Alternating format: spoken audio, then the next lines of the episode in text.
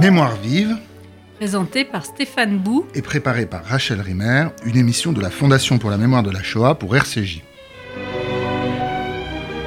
En quelques semaines d'avril et de mai 1994, 800 000 Tutsis ont été assassinés au Rwanda, soit près de 90% de sa population vivant alors sur le territoire. Le grand historien de la Shoah Raoul Liberg, dans sa toute dernière édition complétée de la destruction des Juifs d'Europe, la version de 2003, a écrit une postface inédite où il évoque notamment ce qu'il désigne comme étant le génocide sous sa forme le plus pure de la deuxième moitié du XXe siècle. Et désormais, les derniers mots de son monumental ouvrage sont L'histoire s'était répétée, phrase qui ne peut que rendre profondément mélancolique tous ceux qui ont grandi en entendant le fameux plus jamais ça être ressassé ad nauseam, mais qui semble devoir résonner comme un vœu pieux. L'histoire s'est répétée. Un peuple abandonné par le reste du monde a été exterminé. Nous avions reçu l'année dernière, dans Mémoire vive, Jean-Christophe Klotz pour son film Retour à Kigali, le documentaire de Michael Stank, Chronique d'un génocide annoncé, soutenu par la Fondation pour la mémoire de la Shoah, s'inscrit dans la même veine d'un travail d'enquête indispensable qui interroge notamment le rôle et la responsabilité de la phrase dans les événements qui ont eu lieu au Rwanda. En effet, ce rôle n'a jamais été entièrement clarifié, il demeure des zones d'ombre, et les récits des responsables politiques et militaires de l'époque en poste sont pour une grande partie d'entre eux en conflit avec les récits des témoins et des historiens. Alors bonjour Michael Stank. Bonjour. Merci beaucoup euh, d'être avec nous aujourd'hui pour parler de, de votre film. Alors je, je- je- je le dis pour les auditeurs, vous êtes journaliste, vous êtes grand reporter, réalisateur, mais vous n'êtes pas, je crois, hein, euh, immédiatement un spécialiste de l'Afrique, vous êtes plutôt un spécialiste de, de la géopolitique de l'Asie, vous avez été correspondant, je crois, à Pékin, à Hong Kong aussi. Euh, je, je voudrais vous poser une, une première question justement sur votre rapport à cet événement, le Rwanda. Comment vous êtes engagé dans cette histoire-là?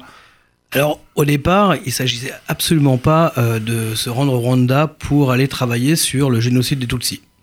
Au départ, je suis parti au Rwanda pour travailler sur les femmes rwandaises et le rôle qu'ont les femmes aujourd'hui au Rwanda. Puisque les femmes ont un rôle très particulier. Le, Rwanda est le pays le plus paritaire au monde aujourd'hui. 56% euh, des députés euh, de l'Assemblée nationale rwandaise sont des femmes. Donc je suis parti pour faire un reportage sur ces femmes-là. Et il se trouve que j'ai prolongé mon séjour de quelques jours pour me pencher évidemment sur aujourd'hui des témoignages de, de rescapés du génocide Tutsi. Et en fait, évidemment, c'est impossible aujourd'hui d'aller au Rwanda sans, euh, quand on est journaliste en tout cas, sans se, se pencher sur, euh, sur cette terrible histoire. Et euh, j'ai voulu, euh, comme tout journaliste, m'intéresser à cette question, euh, voilà, qui me, qui, qui était présente en moi déjà, mais qui n'était pas euh, présente au point d'aller faire, euh, d'aller réaliser un documentaire sur, euh, sur ce territoire.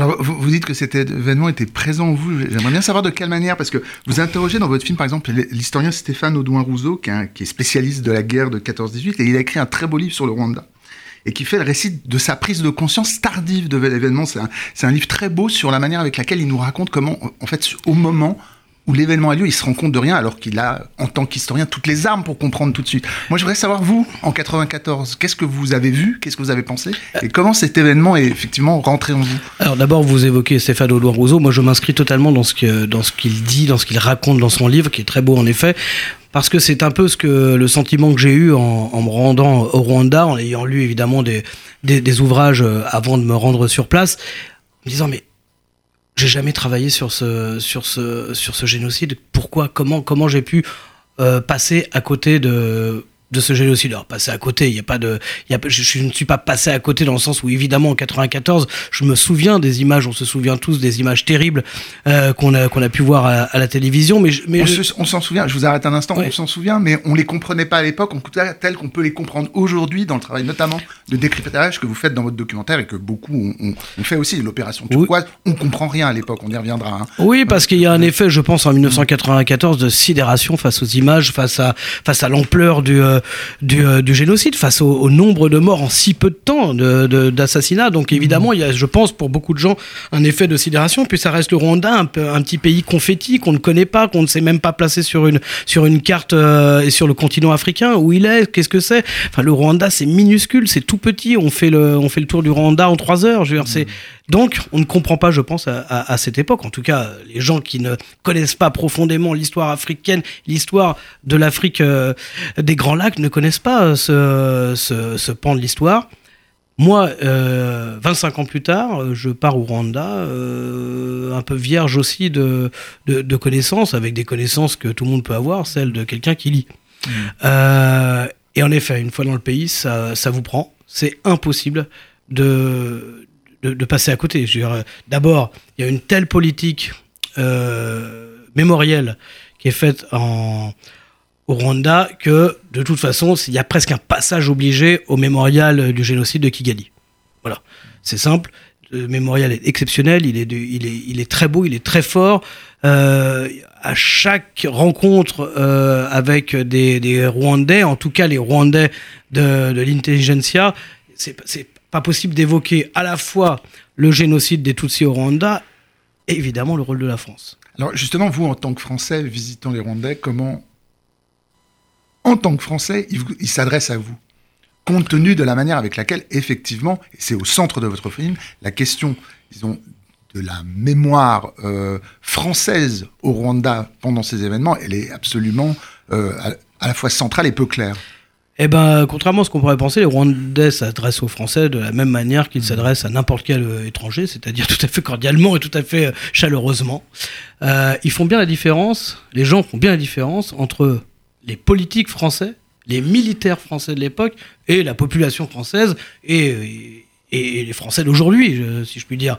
Donc ils savent très bien que quand ils s'adressent à un Français, ils ne s'adressent pas au gouvernement, au régime qui a pu, euh, enfin au régime de Mitterrand en l'occurrence à l'époque, euh, au pouvoir mitterrandien, etc. Ils savent très bien qu'ils s'adressent à des, personnes qui, euh, s'ils sont là, c'est qu'ils ont un intérêt aussi à, comprendre ce qu'il s'est passé 25 ans plus tôt. Est-ce qu'on peut revenir sur votre titre, le titre que vous avez choisi? Chronique d'un génocide annoncé, hein, qui paraphrase le fameux roman de Garcia Marquez, Chronique d'une mort annoncée, Chronique d'un génocide annoncé. Pourquoi annoncé? Annoncé parce que si on remonte euh, le fil de cette histoire, depuis le début des années 90, il y a des prémices d'un génocide. On le sait, on l'a vu. Il y a des témoignages de militaires, de hauts gradés de l'époque. Entre 1990 et 1993, la France est extrêmement présente au Rwanda. Militairement, il y a un soutien de François Mitterrand auprès du régime d'Abiyarimana, donc qui est à l'époque le régime Hutu au pouvoir et qui euh, est un régime qui à un moment se, radicalise et devient extrémiste, avec, un, avec un, parti très puissant, très fort et, disons-le extrêmement raciste qui s'appelle Hutu Power. Et c'est ce euh, régime-là, c'est ce gouvernement-là, ce sont ces dirigeants-là politiques qui suite à l'attentat euh, contre l'avion d'Abiyarimana, vont prendre le pouvoir et vont organiser le génocide. Et ce génocide-là, il a été évidemment planifié bien avant 1994. Euh, on voit des, témoignages, on entend des témoignages de, militaires français présents à l'époque. Il y en a un dans le documentaire que j'ai réalisé mmh.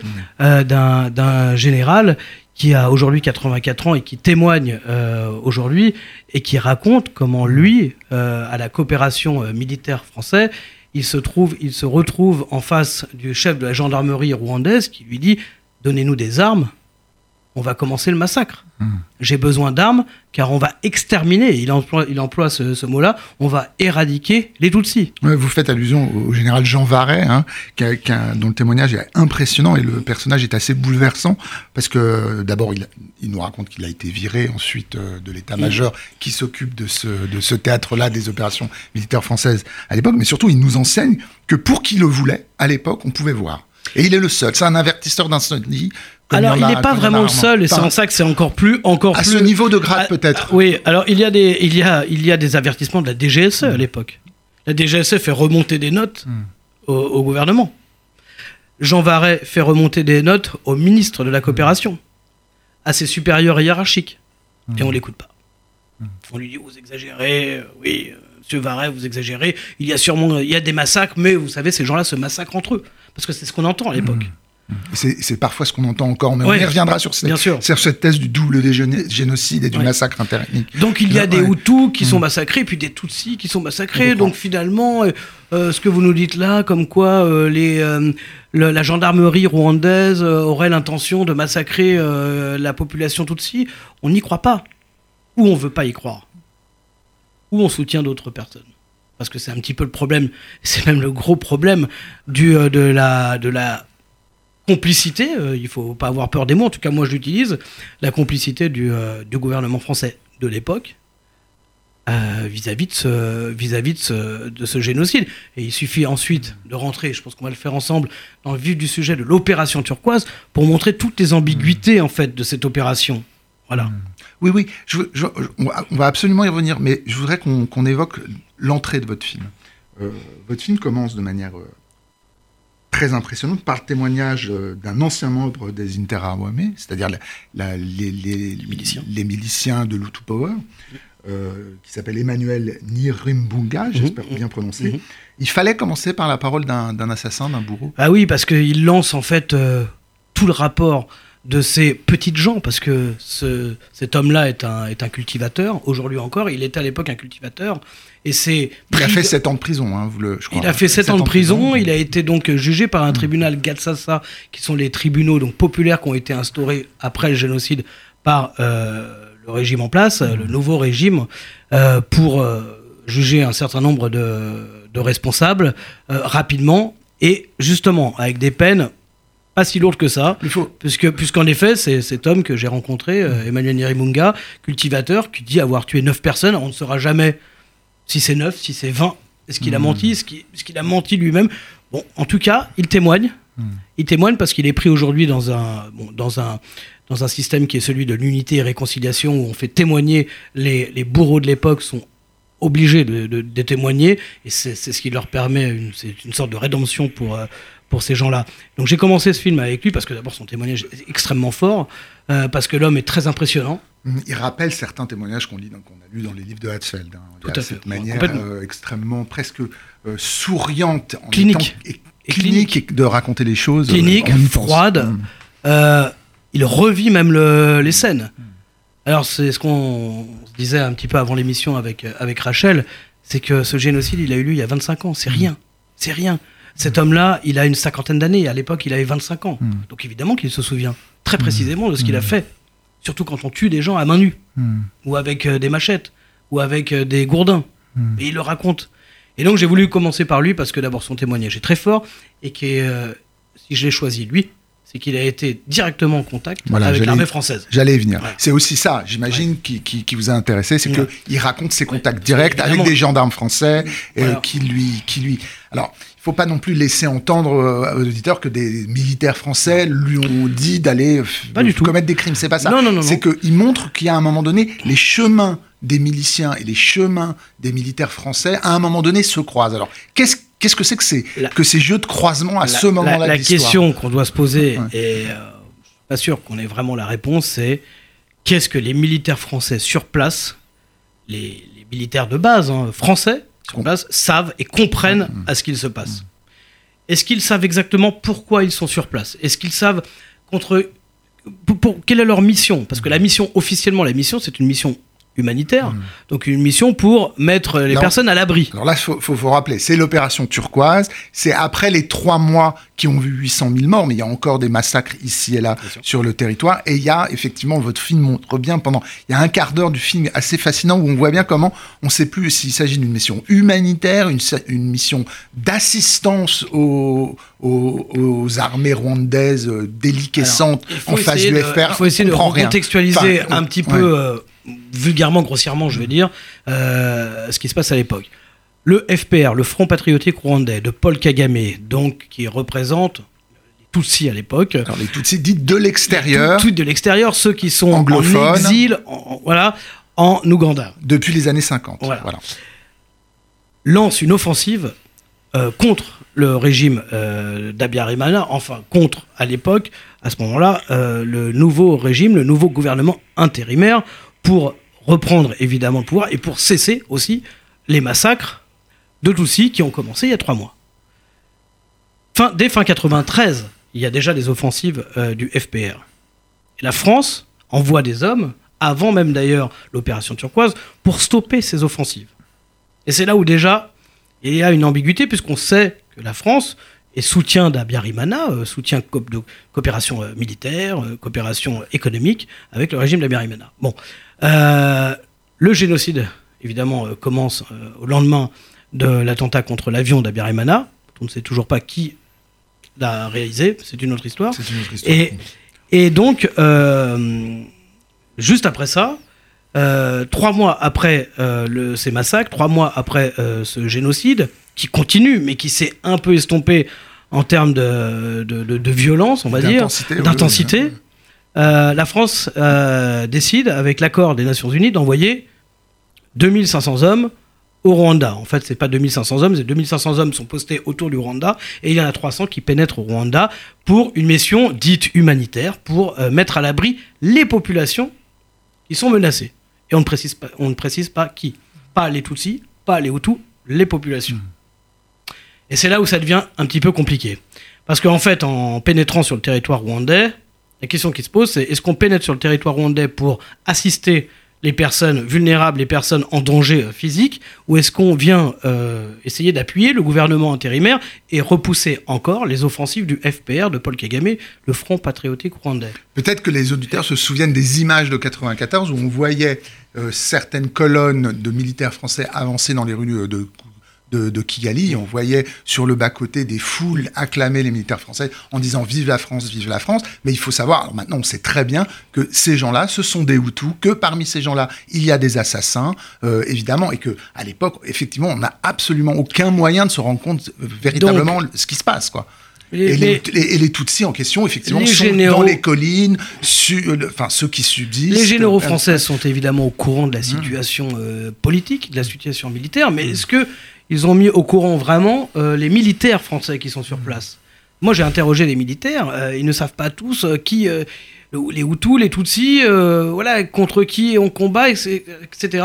Et donc, il y a des témoignages de militaires aujourd'hui qui disent, qui l'ont dit, notamment Guillaume Ancel, qui est un, qui est- qui est- qui est le qui est le, euh, le militaire qui témoigne le plus aujourd'hui et qui raconte dans un livre et qui me l'a raconté lui, euh, voilà, il a l'impression de partir à la guerre. Il n'a pas l'impression de partir. Il, pas l'impression de partir pour une mission humanitaire au départ.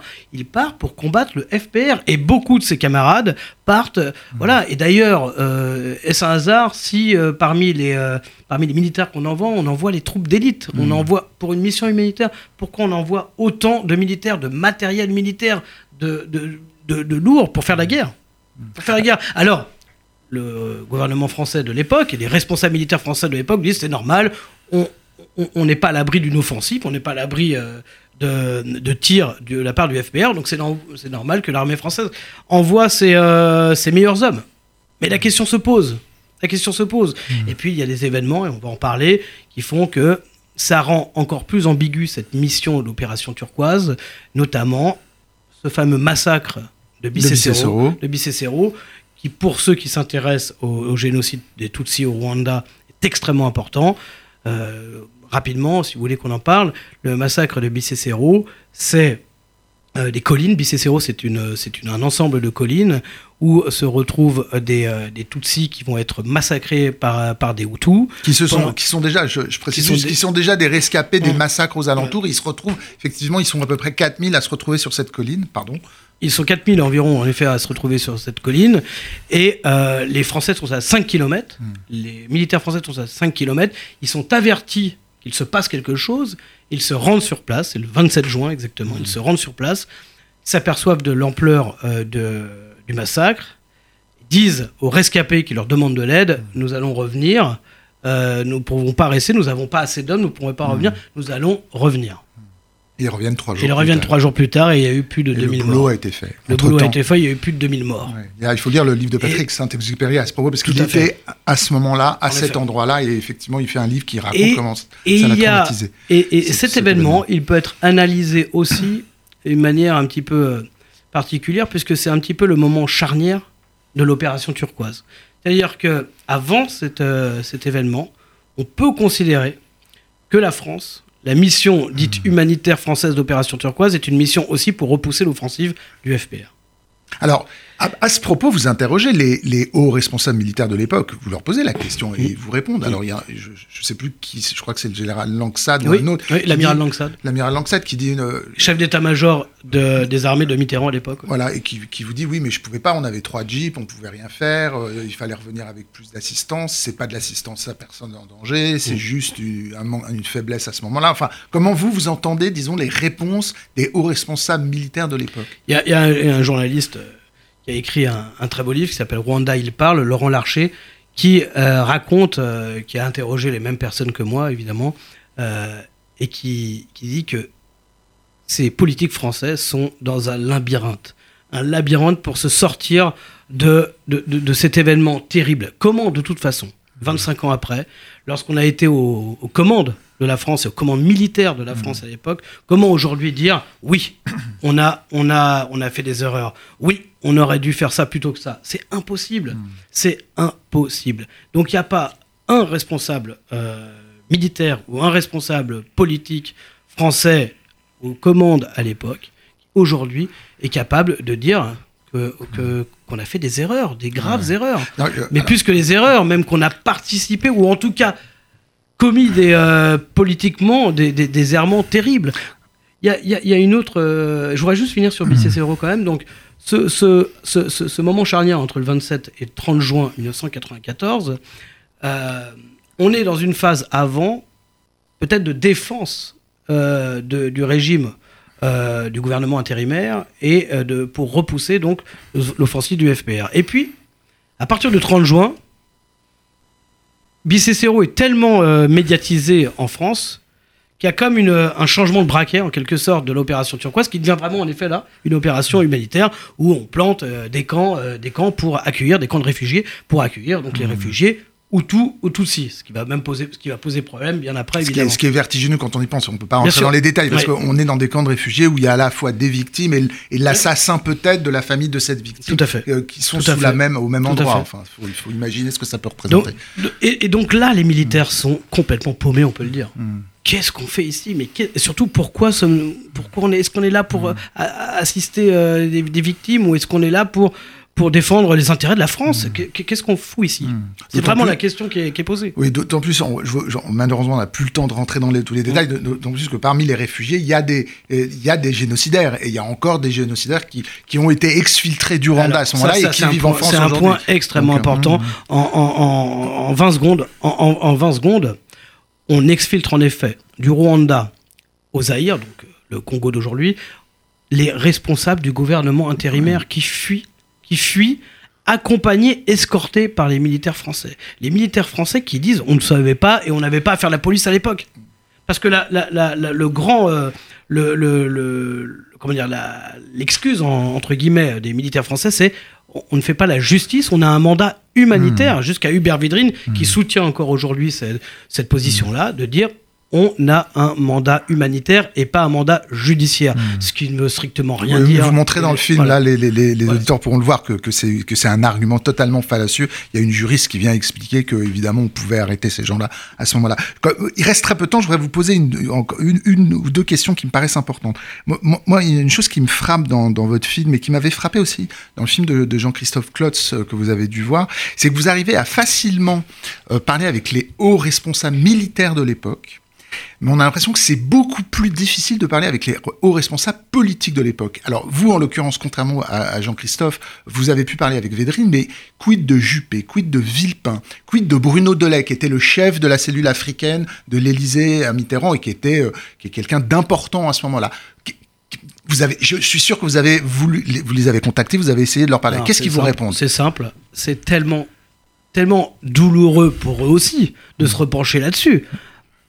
Ils sont accusés par beaucoup de gens et par le gouvernement euh, de Paul Kagame en, premier lieu. Peu importe ce qu'on pense du gouvernement Kagame, c'est pas le problème. Quand on revient sur l'histoire, ils sont, ils sont accusés de complicité de génocide. Mmh. Comment aujourd'hui peuvent-ils se défendre? Soit on ferme sa bouche, on ne dit rien. C'est ce que Alain Juppé euh, a préféré faire. Je l'ai contacté trois fois, quatre fois. Il a préféré ne pas parler. Et pourtant, je sais si lui euh, a des choses à, raconter. Euh, mais il n'a pas voulu. Parce que c'est trop, c'est à fleur de peau encore ce, ce, pan de l'histoire. Le seul, en effet, qui, si je puis dire, euh, va au charbon, c'est Védrine. Mais lui, il défend, il défend quelque part la mémoire de Mitterrand. Il ne, peut, ne supporte pas, évidemment, qu'on accuse la France de, de complicité, de crimes de génocide.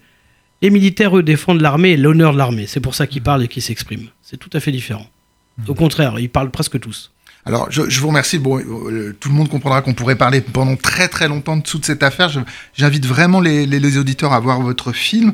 Euh, qui, alors, rappelez-moi parce que je, je, je donc chronique d'un génocide annoncé. C'est un film qui a été soutenu par la Fondation pour la mémoire de la Shoah. Il est visible facilement sur des sur des plateformes, je crois. Oui, oui, oui. Sur il, est, il, est, il, est, disponible d'ailleurs sur YouTube en accès libre. Bon, alors voilà. Donc tous les documentaires. Donc dès, dès maintenant, dans le dans l'heure qui suit, tout le monde peut le peut le voir. Je sais que vous serez euh, présent à la soirée organisée au Mémorial de la Shoah le 26 septembre dans le cadre d'un des événements euh, qui accompagne le 25e commémoration du génocide des Tutsis.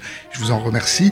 Euh, C'était Mémoire vive, euh, donc merci Michael Stank. Merci à vous. Euh, Mémoire vive, deux adresses pour nous réécouter, radio-rcj.info et mémoire vive au pluriel.net, ainsi que sur l'application RCJ.